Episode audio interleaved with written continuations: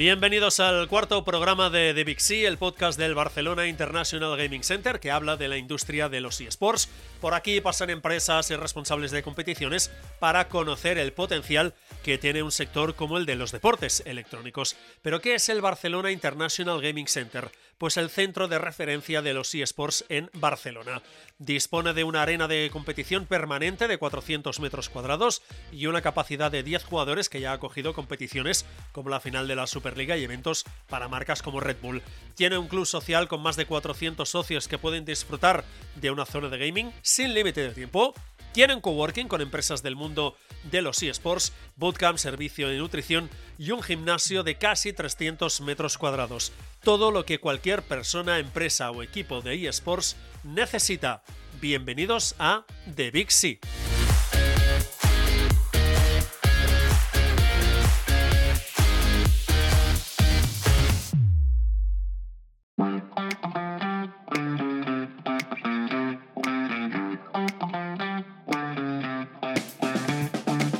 Con esta sintonía ya sabéis que recibimos a nuestro invitado del programa de hoy. Ya sabéis que siempre hay más gente participando en este podcast, pero en cada podcast, como habéis podido comprobar, siempre tenemos una entrevista y hablamos con alguien que sabe más que nosotros del mundo de los eSports y básicamente para trasladaros ese conocimiento. Básicamente, para que entendáis un poco más o mejor cómo funciona este mundo de los eSports. Y hoy nos vamos directamente a hablar seguramente con los grandes protagonistas del mundo de los eSports, que básicamente son los clubs, los equipos de eSports. Y además hablamos con uno que yo creo que ya es uno de los clásicos, es uno de los que tiene experiencia y es uno de los que forma parte del, del circuito, digamos, top premium y que mucha gente, además que tiene una característica muy, muy especial que ahora mismo hablaremos. Estamos hablando de Lucam eSports Club y vamos a hablar con su DIRCOM, su director de comunicación, Ismael Marín. ¿Qué tal? ¿Cómo estás?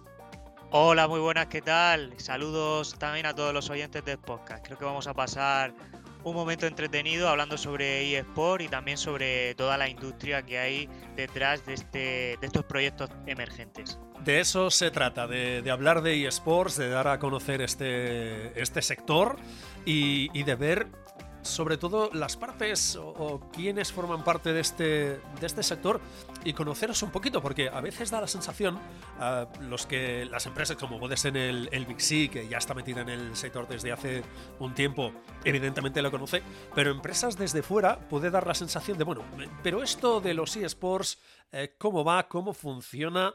Y precisamente el objetivo de este podcast es dar ese conocimiento.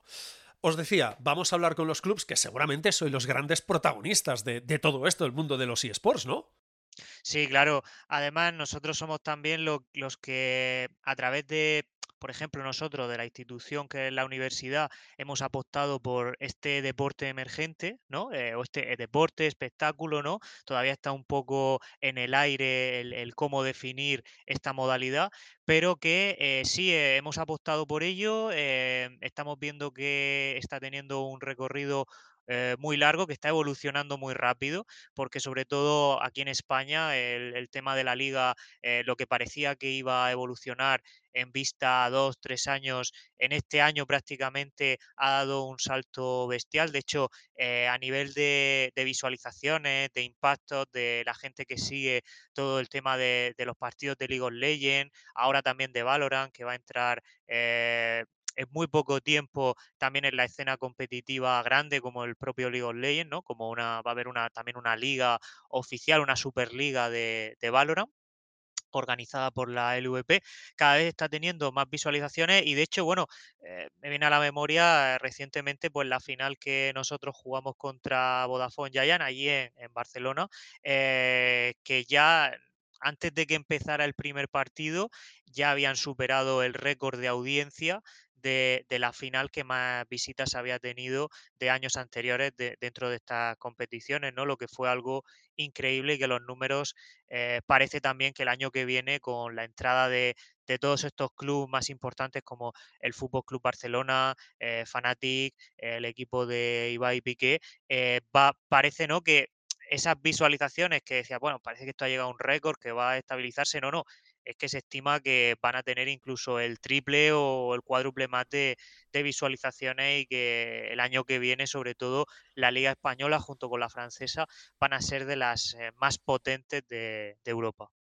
Además se van a convertir, como muy bien dices, en todo un espectáculo. Tenemos equipos como el vuestro, que formáis ya o sois todo un clásico y sois de esos que siempre estáis eh, en primera división, si me permites la, comparativa con el fútbol.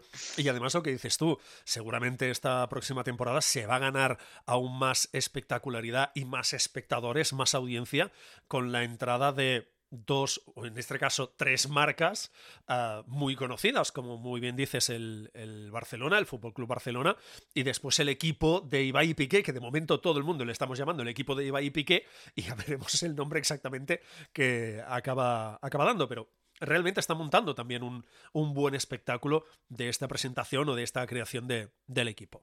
Pero me centro un poco en, los clásicos, en, los equipos que ya lleváis ah, tiempo. Como muy bien dices, estáis viendo que la competición va evolucionando, va creciendo. Estabas mencionando ahora que se va a crear la LVP, va a organizar otra competición oficial de Valorant. Para conoceros un poco más, ¿cómo os organizáis? En vuestro caso, ¿cómo estáis organizados a nivel de competiciones? ¿Tenéis distintos equipos para, distintos, para distintas competiciones? ¿Cómo os organizáis internamente? Pues sí, eh, eh, voy a contarte un poco la peculiaridad de este club ¿no? y la historia que, lo rodea. Nosotros realmente dentro de los eSports estamos desde el año 2016 y empezamos eh, con una cátedra de estudio, una cátedra internacional que fue, yo diría, de las primeras del mundo, donde nosotros pues estábamos analizando toda esta nueva tendencia emergente y demás y cómo nosotros podíamos aplicar em, por así decirlo, ámbitos del deporte tradicional eh, con los eSports, ¿no? Como el hecho de tener preparadores físicos, eh, fisioterapeutas, psicólogos, etcétera, etcétera. Y gracias a que tenemos una universidad detrás, eh, pues podíamos realizar todo este tipo de estudios e investigar junto con otros clubs, ¿no? De ese momento, como podía ser Mad Lion, por ejemplo, estuvimos haciendo cosas con ellos, Movistar Rider, y con sus jugadores para ver a dónde podía llegar esto. ¿Qué pasa? Que la universidad no solo eh, se basa en el, marco educativo, sino que también es la universidad del deporte y nos gusta competir. Entonces fue cuando hace dos años entramos dentro de la, escena competitiva, en este caso en Superliga, a través de, de Penguins y de Marco que llegamos a un acuerdo para poder eh, competir ahí. Y entonces ya es cuando nosotros aplicando todos esos eh, elementos ¿no? que, del deporte tradicional que, utilizamos también en otras modalidades y que gracias a la, peculiaridad de que trabajamos con una universidad, pues podemos, podemos implementar, pues hemos llegado a, donde estamos hoy, ¿no? Creemos que eh, todos los clubes tienen su fórmula, ¿no? Nosotros también tenemos la nuestra, obviamente. Eh, sí que es cierto que el año que viene va a haber eh, mucha competitividad, ¿no? Porque ha entrado mucho dinero en el sector y, la verdad es que mm, eh, parece como que los partidos van a ser más duros y más, más fuertes a partir del año que viene y más espectaculares, ¿no? También, aunque para los clubes más difícil. Eh, pero eh, sí que es cierto que nosotros tenemos nuestra fórmula, nos ha ido bien, somos un club humilde en este caso, queremos sobre todo formar al talento por esa vertiente filosófica que tenemos eh, también como universidad, ¿no? Queremos que nuestros jugadores pues no solo lleguen, a ser buenos jugadores, sino que también vamos a formarlos como profesionales, como personas, eh, para que cuando el día de mañana pues jueguen eh, en un equipo superior, ¿no? En un equipo de LEC o en un equipo de, la Liga Americana, etcétera, etcétera, pues eh, lleguen allí y digan, oye, este chico tiene unos valores, tiene, tiene una metodología de trabajo, es constante, está también en consonancia con, valores deportivos, porque también es muy necesario, sobre todo para los jugadores de eSport que están eh, muchas horas delante del ordenador, el que, el que hagan deporte, el que tengan un equipo detrás de nutrición, de fisioterapeuta, etcétera, etcétera, que les ayude a eh, poder conseguir el máximo rendimiento y también el, propio trabajo de los chicos en el equipo. Yo creo que una vez también de las de las cosas buenas que tenemos es que creamos un buen ambiente de trabajo y al final, si los chicos están a gusto y crean sinergia entre ellos, pues pueden llegar a conseguir eh, cosas como, como, las que han conseguido este año, tanto el equipo de, de League of Legends como también, por ejemplo, el de Valorant, que ahora como mencionábamos, está comenzando todo el tema de la escena aquí española a moverse. Ya ha habido también eventos eh, presenciales donde se han agotado todas las entradas. Eh, y nuestro equipo de Valorant, pues también venían de ser, por así decirlo, en el término underdogs, o sea, que no, se pensaba que iban a llegar muy lejos, pero eh, gracias a esas mecánicas de trabajo, a esas mecánicas de equipo y esas sinergias, pues también han conseguido em, eh, lograr mm, eh, todo, por así decirlo, eh, todas esas, todos esos premios o todos esos torneos que han ganado y que han superado todas las expectativas de la gente que los estaba viendo, ¿no? Llegando incluso el, equipo de Valorant nuestro casi se clasifica para esa, para esa final que se jugó hace poco, que bueno, perdimos contra Movistar Rider, pero que la verdad es que los chicos dieron un espectáculo increíble. Y bueno, en parte esa es nuestra filosofía de club. El, somos, ya digo, un club humilde que apostamos más por la, por la formación de la persona, por, por esas em, eh, por, por, ese estilo universitario que también llevamos en nuestro ADN empresarial y que bueno, eh, también lo que nos aporta la universidad pues es todo lo que te he comentado, el hecho de, tener unas infraestructuras detrás, pues nosotros tenemos gimnasios, tenemos alumnos que pueden hacer prácticas con nosotros, tenemos profesionales deportivos detrás, ¿no? Eh, en un futuro también tendremos nuestro, nuestro propio complejo, eh, estadio, ¿no? Como puede ser eh, ahora mismo como tienen otros clubes como Giant, el Home of, Home of Giant, ¿no? Pues nosotros tenemos también un complejo para que la gente pueda eh, ver los partidos, para que pueda también comprar nuestro merchandising y al final todo eso, pues todo el sector está evolucionando hacia eso, hacia al parecerse también un poco al, a cómo están estructurados los clubes deportivos, ¿no? Nosotros también tenemos experiencia en eso porque la, universidad también tiene un club de baloncesto, tiene un club de fútbol, tiene atletas olímpicos, tiene también deportistas en muchas modalidades, tenis de mesa, eh, etcétera. Y, claro, al final la filosofía de los clubes de eSport también está muy ligada a toda esa vertiente clásica, porque parte de la financiación que reciben es de, es de marcas, ¿no? Y no solo marcas eh, endémicas del sector, como puede ser PC Box, como puede ser Lenovo. Bueno, estoy diciendo aquí marcas nuestras, pero PC Componentes, ¿no? Muchas marcas que, que al final fabrican periféricos o que fabrican, eh, o por ejemplo, de bebidas energéticas, ¿no? Monster y demás, que están más ligadas al gaming. Ya están entrando marcas, pues, como puede ser en nuestro caso una marca de alimentación como es Fripozo, o La Bocatelía, que es una, cadena de, restaurantes, ¿no? Y, y, otras muchas marcas que entran, pues como que ya están en el sector, como Telefónica, eh, Movistar, etcétera, etcétera, Vodafone. Y eh, ahora estamos viendo incluso empresas que no tenían nada que ver con el sector y que no, le, no le encontraban ningún tipo de relación, que a lo mejor sí que con fútbol y baloncesto estaban, se están uniendo a este sector. Y eso también está marcando un poco esa tendencia al alza de cómo eh, se está convirtiendo en algo más mainstream, algo que, antes era de nicho y que ahora ve más gente, y que por lo tanto eh, empresas generalistas o empresas eh, de todos los ámbitos pues están apostando más por este sector y, ya digo, cada vez va, va más. A mí muchas veces me preguntan, fíjate, que... Mm, ¿Cuándo crees que va a ser el. ¿Cuándo va a tocar techo esto? Y yo la verdad es que no, no sé qué contestarle porque cada año que pasa esto va más. Llegará un momento en el que se estabilice, ¿no? Como, como todo, como todo. Pero sí que es cierto que es difícil saber cuándo, ¿no? ¿Tú qué opinas? No lo sé. Por eso os traemos a gente como vosotros para que nos hagáis una fotografía también un poco de, futuro. Has comentado distintas cosas que, que, las considero interesantes, sobre todo esta vinculación con la universidad y esta incorporación, como muy bien decías, de que a veces un poco de, estructura de equipo clásico o, mentalidad de equipo de deportes, si me permites la expresión tradicional, en el sentido de, de buenas a primeras ya incorporar estos valores, que es algo muy de, de, de clubs de, bueno, de clubs deportivos de todos los niveles y todos los deportes. Tener sus propios valores, eh, intentar aplicarlos en, las, en la formación para que la gente que vaya subiendo en las distintas categorías tenga muy claros cuáles son los valores de ese, de ese equipo.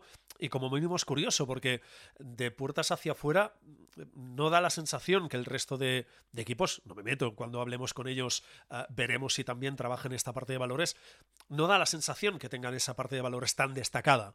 Vosotros supongo que por esta vinculación con la universidad también es algo natural.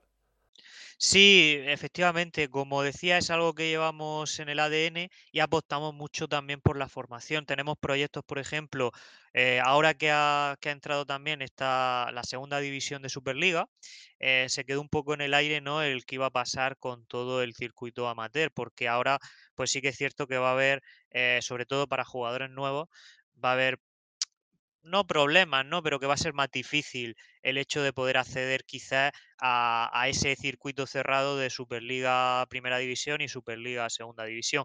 Nosotros, eh, a pesar de que muchos clubes, eh, no tengo toda la información sobre la mesa, ¿no? Porque ahora mismo se está eh, redistribuyendo todo y cada club pues también estará manejando su, su, plan de negocio de cara a enero y todavía no, a lo mejor no se han pronunciado sobre ese tema, pero eh, nosotros sí que podemos eh, dejar claro que vamos a seguir apostando por todo ese circuito amateur, eh, sobre todo con el, la liga, lo que será en un futuro la Liga Academy, ¿no? los equipos Academy, como lo llamen, ¿vale? O circuito tormenta o como se llame a partir del año que viene, y también por la parte university. De hecho, nosotros tenemos aquí en, en, el propio staff, trabajamos con ellos, eh, con unos chicos que estudian aquí en la universidad, que son becados, que están jugando en el, en el UCAN eSport ah, eh, University, en Archangel es como se llama, esta, esta división del equipo, y que ellos eh, vienen a estudiar a la universidad, estudian pues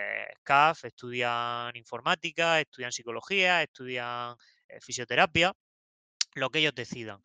Eh, y luego ellos también tienen que cumplir, es la, universidad los beca, les paga la carrera, por así decirlo, y ellos tienen también unas horas en las que compiten aquí en nuestras instalaciones, en los que entrenan y demás, eh, al mismo tiempo que también están estudiando. Y eh, nosotros queremos apostar también por eso, ¿no? Por esa parte de esas, esas, personas que están en las bases, esos nuevos jugadores que quieren formarse, pero que al mismo tiempo también quieren jugar y quieren quizás dedicarse en un futuro a esto o ya si se sacan su carrera y quieren estar en otros ámbitos dentro de los eSports o del deporte tradicional o en otra cosa totalmente diferente que también tengan eh, esa vía. Y eh, de momento esta parte también nos está yendo muy bien, el, el University lo está ganando todo y de hecho hace poco jugaron presencial que fue en el Salón del Manga de Murcia y, quedaron primeros y, la verdad es que estamos muy contentos con ellos porque se está creando ¿no? esa metodología de trabajo de que estás jugando ¿no? en, un, en un nivel amateur, claro, porque si estás en, en un nivel ya profesional es más difícil quizás compaginar estudios con, con el propio trabajo como jugador porque es más exigente, pero nosotros también estamos apostando por esas bases y oye, esa persona a lo mejor en un futuro pues termina su carrera y decide dar el salto a la Academy y luego algún equipo se fijan en ellos y llegan a, esas ligas, ¿no? esas primeras ligas eh, que, se, que, están, que se están manejando actualmente, no solo aquí en España, sino en el futuro. De hecho, para nosotros, en el, perdón, en otras partes de Europa o de o internacionales. Para nosotros, de hecho, eso sería una alegría, ¿no? Que, que, una, que uno de nuestros jugadores que empezó con nosotros en University, pues consiga llegar a lo más alto, porque también ya, como digo, esa es parte de nuestra filosofía. Nosotros tenemos eh, una metodología de trabajo bastante humilde, ¿no? donde queremos que eso, que los jugadores, pues eh, cuando pasen por nosotros, eh, sean, digamos, personas completamente formadas dentro del ámbito deportivo y profesional y que puedan luego brillar con nosotros, pero también que si tienen un potencial muy grande, pues puedan demostrarlo en, las máximas competiciones del mundo, ¿no? Y yo creo que es algo muy bonito que nosotros tenemos dentro de la filosofía de, de Ucani Sport Club y que ya dejó claro que el, año que viene vamos a seguir apostando por, por todo ese apoyo a las bases también a los equipos principales, obviamente, ¿no? Pero también vamos a tener eh, esa parte de recursos grande que vamos a invertir en formar a, las bases. Y también, ya digo, con valores universitarios y que si, si quieren competir con nosotros y estudiar con nosotros, pues genial. O sea, le vamos a dar todas las facilidades posibles. Ismael, voy a tener que, traerte otro día porque me está gustando mucho esta parte formativa, todo el tema de la vinculación con la universidad, el tema de, las becas, más que nada porque toda esta parte de formación la encuentro muy interesante y, me gustaría debatir contigo, no hoy, porque ya te digo, llevamos casi 20 eh, minutos y, quiero hacerte otras eh, preguntas, pero te pido que, me enrollo mucho, perdona. No, no, no, no, Pero que vengas otro día para hablarte de toda esta parte de, formación que sinceramente la encuentro, la encuentro muy interesante. Más que nada, saber también tu opinión, si esto de la formación se va a extender también a, otros clubes y, para que nos entendamos, nos vamos a ver un modelo más clásico de club, pues eso, un club deportivo con sus bases, eh, eh, gente más joven entrenándose para ir subiendo en las categorías y llegar a debutar en ese primer equipo en las distintas competiciones, sea el FIFA, Valorant, League of Legends, etc. Pero esto lo vamos a dejar para otro día. Me centro en una pregunta que creo que es interesante y sobre todo a las empresas les interesa mucho. ¿Qué es? En los clubs, ¿vale? Imaginaos también que haya alguna empresa o, algún grupo de gente que quiera montar también su propio club. Los clubs, ¿de dónde sacan el dinero? ¿De dónde vienen los ingresos? Que esa es seguramente una de las grandes preguntas. Bueno, aquí el dinero, ¿dónde está? Pues sí, mira, mm, te comento, a la hora de financiar un club, eh, siempre necesitas primero una marca grande detrás, ¿no? Que, que, por así decirlo te da, te da el nombre. En este caso nosotros tenemos a UCAN Universidad, que cuando se unió con, con Penguins y terminó de, fusionarse los clubes, al final acabó llamándose el club UCAN y Sport Club, pero también UCAN es el, el principal sponsor, por así decirlo, ¿no? La, universidad, la propia universidad. Luego también, al igual que pasa con los eh, equipos tradicionales, eh, las marcas, eh, digamos que colaboran contigo de diferentes formas. Puede ser como un patrocinador principal, que por lo tanto está dentro de los fotocall que nosotros tenemos en casa, la zona donde, la zona donde se hacen las entrevistas, ¿no? que aparece de la LVP, las mesas de los propios jugadores. Eh, que, que donde aparecen también las marcas, en las camisetas. ¿no? Se venden espacios dentro de las camisetas.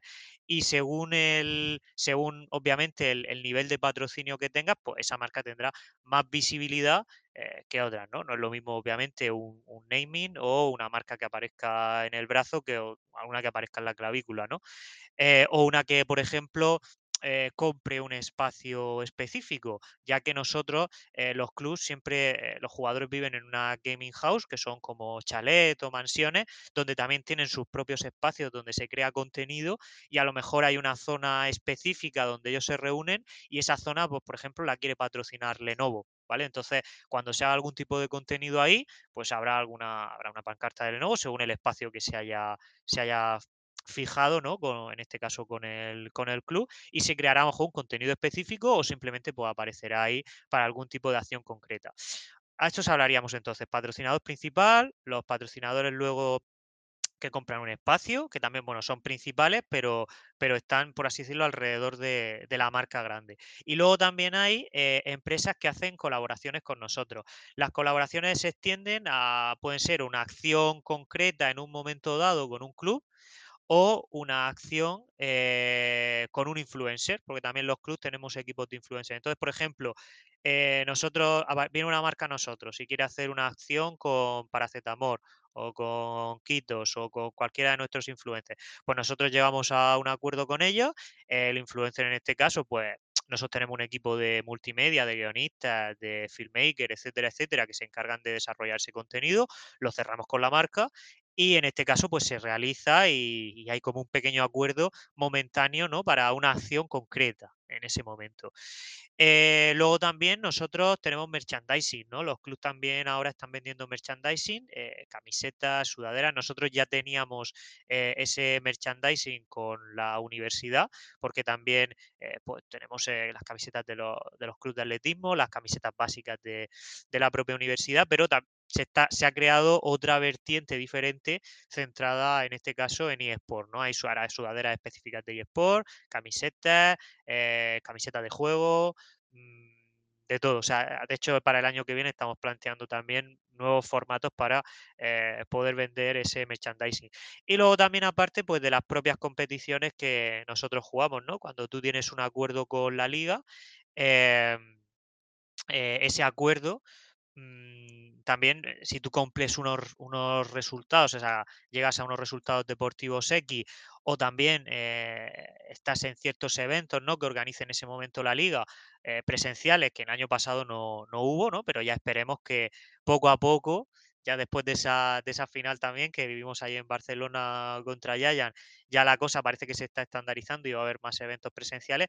También por el hecho de estar en eventos presenciales, de, tener tu imagen ahí, eh, la propia imagen que tú, que tú vendes de los jugadores a la liga o, los resultados deportivos, de ahí también se generan eh, unos, unos ingresos. O sea que yo diría que principalmente esas son las fuentes de financiación de, los clubes de eSport ahora mismo. Pero como he dicho, esto está evolucionando mucho, a lo mejor aparecen nuevas eh, en un futuro. Está bien, todo me gusta. Esto de... me gusta. Para hacer un resumen, por lo tanto, serían ah, patrocinadores, que es un, clásico, el tema de merchandising, que también es, es otro clásico. el, Tema de, el tema de competiciones y, sobre todo esta parte de colaboraciones, por lo que eh, entiendo, ah, por lo que tú me comentas, que al, al fin y al cabo digamos que definir un club de eSports también puede ser un poquito complicado en el sentido que no es en sí mismo solo un club deportivo, eh, sino que es, mm, lo voy a decir así, seguramente podemos poner 40.000 matices, ¿eh? una marca que genera contenido de distinto tipo, es decir, vosotros generáis... Me gusta, me gusta mucho de verdad, esa definición la verdad es que está bastante bien. generáis contenido en las competiciones, porque en realidad estáis generando ah, contenido en la competición, compitiendo con otros equipos, ah, y evidentemente estáis generando toda una comunidad que os sigue por esos, ah, por la gente que forma parte de los equipos, para seguiros en las competiciones.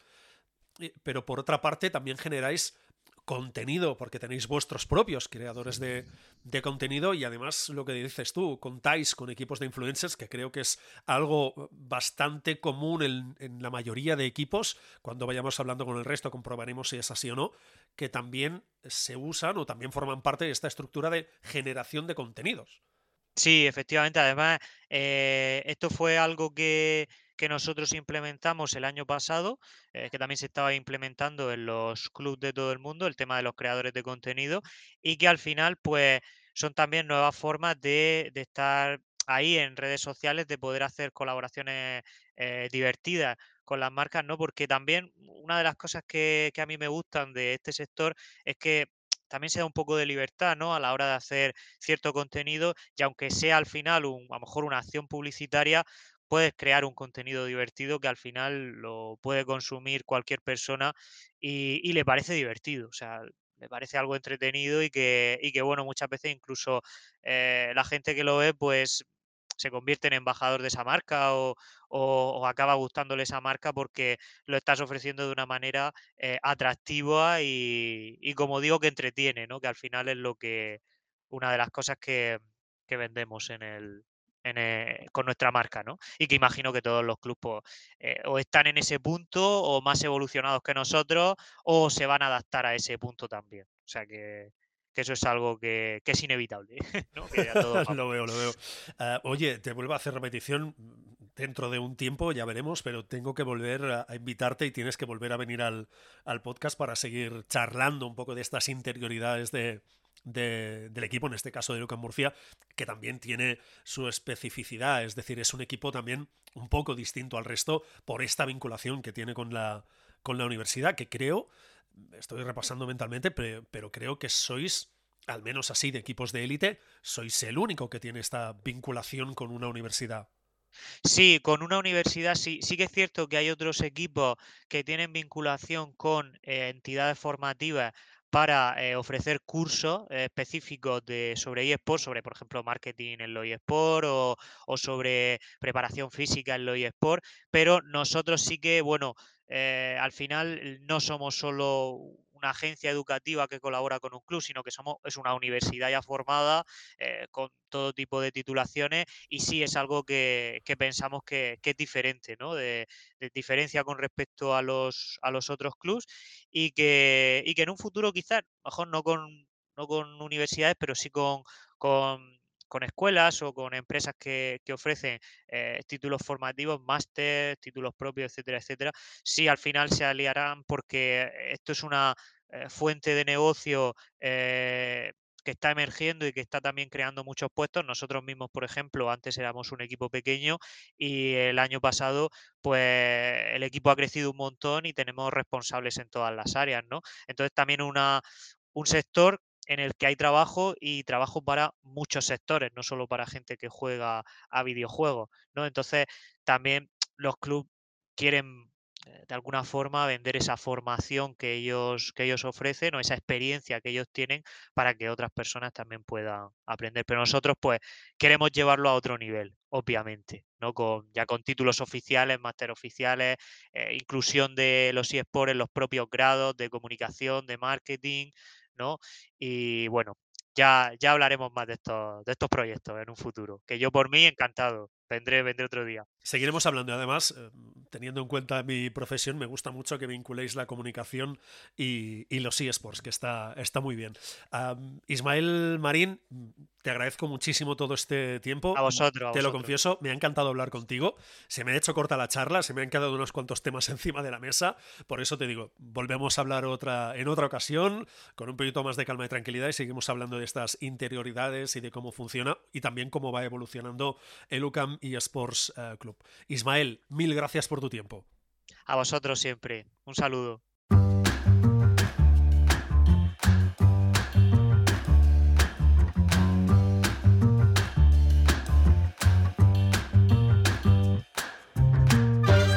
Venga, ya sabéis que cada semana traemos a gente que sabe de eSports o que nos puede hablar de eSports y ya sabéis que la semana pasada vino el jefe, el, el jefazo, el Big Boss del Big C, JS, para hablarnos de, de hecho, hace dos semanas, cuando nos puso un poco al día y hoy repetimos, no con el Big Boss, sino con otro Big Boss, en este caso de comunicación, el responsable de comunicación del Barcelona International Gaming Center, Marc Solanes, ¿qué tal? ¿Cómo estás?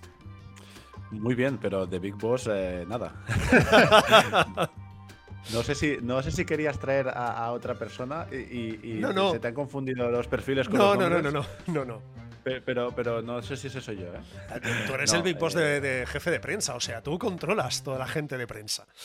Ahora hablaremos de esto, si nos da un poco de, tiempo. ya sabéis que más o menos eso, cada dos semanas hablamos con gente del Barcelona International Gaming Center, del Big C, para hablar un poco de novedades y se puede actualizar algo. Por ejemplo, en la agenda, hoy grabamos viernes, el podcast se va a escuchar mañana sábado, pero hoy sigue en el Big C, pasa algo. Pasan cosas, sí, sí. Pasan, pasan cosas y, no poco importantes. La verdad es que eh, esta tarde en el Big City tenemos la celebración de la Logitech G eh, McLaren Championship 2021, eh, que es probablemente la carrera del campeonato de sim racing más importante de España y Portugal. Y bueno, tenemos ya los cuatro finalistas que se han ido escogiendo en este último mes de noviembre en eh, carreras eh, que se han celebrado semana a semana.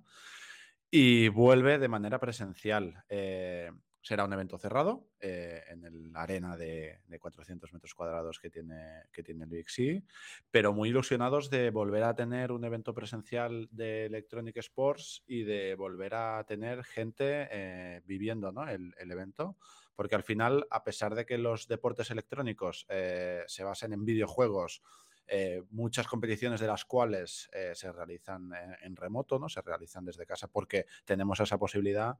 El hecho de hacerlo de forma presencial da mucha vida y sobre todo para los jugadores, ¿no? Que igual que los deportes al uso, eh, un jugador que está compitiendo y tiene, tiene el equipo, ¿no? Tiene gente alrededor, aunque no haya un gran público, eh, se motiva mucho más y, eso se transmite.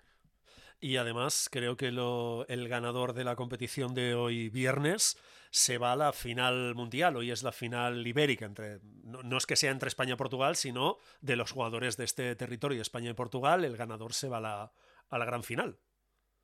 Sí, sí, se va a la, gran final, a la final mundial. Eh, por lo tanto, tendremos el gran, eh, el gran ganador de Iberia. Evidentemente es el ganador del campeonato de Iberia, pero también sea el representante de, este territorio en la final mundial. De hecho, esta final eh, mundial se quería hacer en, en Las Vegas, se quería realizar eh, un gran evento en Estados Unidos eh, para que también los eh, finalistas pudieran gozar de esta experiencia de moverse hasta de también una especie de, una serie de shows y de eventos que se preparaban pero otra vez más las limitaciones de la pandemia no, no, nos han permitido hacer esto. Pero bueno, eh, la final de Iberia se celebra, la final mundial también se va a celebrar y, con muchas ganas de que esta sea la última vez que se tiene que cancelar un evento de este calibre, ¿no? Esperemos que la pandemia pronto nos deje y, o nos deje como mínimo tranquilos, si puede ser, que conviva con nosotros, pero que nos deje tranquilos a todos y podamos recuperar cierta, cierta normalidad. con JS hace un par de semanas eh, hablamos un poco del gimnasio, no te voy a preguntar, eh, no te voy a preguntar por él, porque ya nos comentó que dentro de unas semanas nos daría algunas novedades, que seguramente es su, su apertura, pero no sé, claro, el en el Big C se mueven muchas cosas. Y hay cosas que no se pueden decir, que creo que es el caso que tenemos hoy, que dentro de unos días o muy pocas semanas se va a anunciar cosas muy, muy importantes, de marcas muy, muy importantes, que están vinculadas o se van a vincular al Big C, pero que de momento no se puede anunciar. Pero podemos hacer un semi-spoiler o dejarnos ahí, hacer un hype, por ejemplo.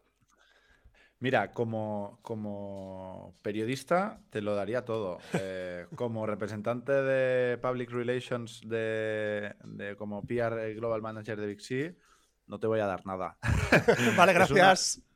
Te aseguro que es una lucha interna vale, vale. conmigo mismo para querer y no poder revelarlo. Pero sí que es verdad que antes de final de año eh, daremos todas estas informaciones y nos encontramos ahora mismo, yo creo que en un momento de muchísima ilusión de muchísimas ganas de, ver ¿no? que realmente el proyecto de Vixi eh, no solo tira hacia adelante, sino que, proyecta eh, retos eh, súper importantes, no solo para los deportes electrónicos, sino para la realización de, eventos en general y de, para el networking, para dar alegría también al sector.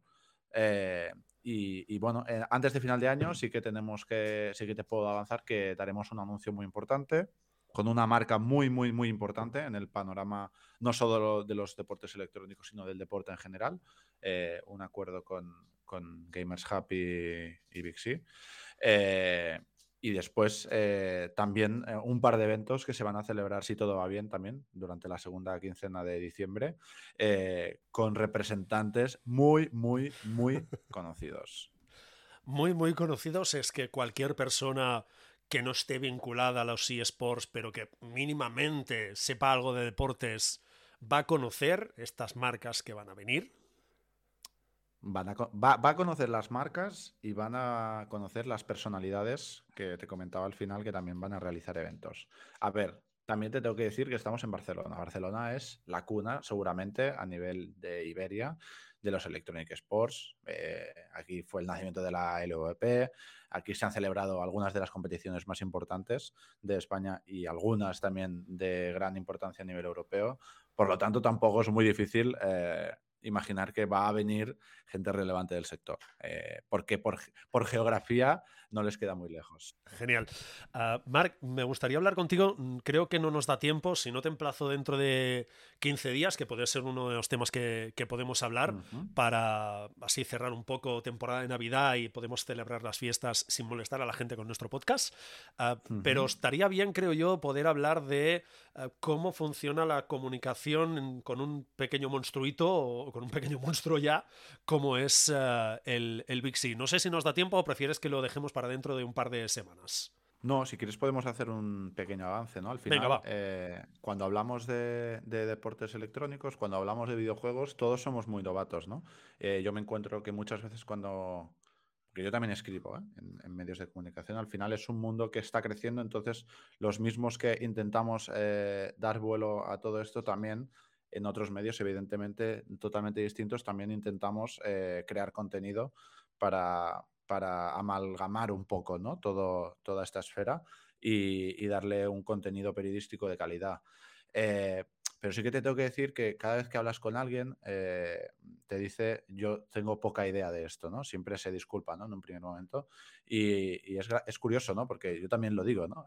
es un mundo también muy novedoso para mí, para todos los que estamos, aunque trabajemos en la comunicación. Entonces, al final resulta eh, ser un proceso de aprendizaje continuo. Es decir, ya sea al escribir un artículo, eh, cuando acabas de, cuando ya lo tienes finiqueta y lo envías, te das cuenta de que has aprendido una barbaridad de cosas nuevas que no sabías o cuando te relacionas en medios, por ejemplo, en mi caso, para dar a conocer eventos eh, o, temas que pasen en el, en el Big C a los que tengamos que dar difusión, también aprendes ¿no? al hablar con los medios. O sea, que es muy interesante y sobre todo, eh, desde aquí, animar a todo el mundo a que estamos en un proceso de aprendizaje y, de que no, no, que no nos sepa mal ¿no? Eh, equivocarnos una y otra vez porque al final eh, el, objetivo claramente es dar un empaque lo más profesional y lo más eh, serio posible a un sector que todavía para algunos medios eh, parece un poco, un poco de broma, ¿no? Entre comillas, ¿no? ¿Qué es esto de los deportes electrónicos? ¿no? Pues bueno, los deportes electrónicos están facturando unas cantidades de billones de dólares a nivel mundial inhumanas que nadie se esperaba, por lo tanto hay que tomarlo bastante en serio.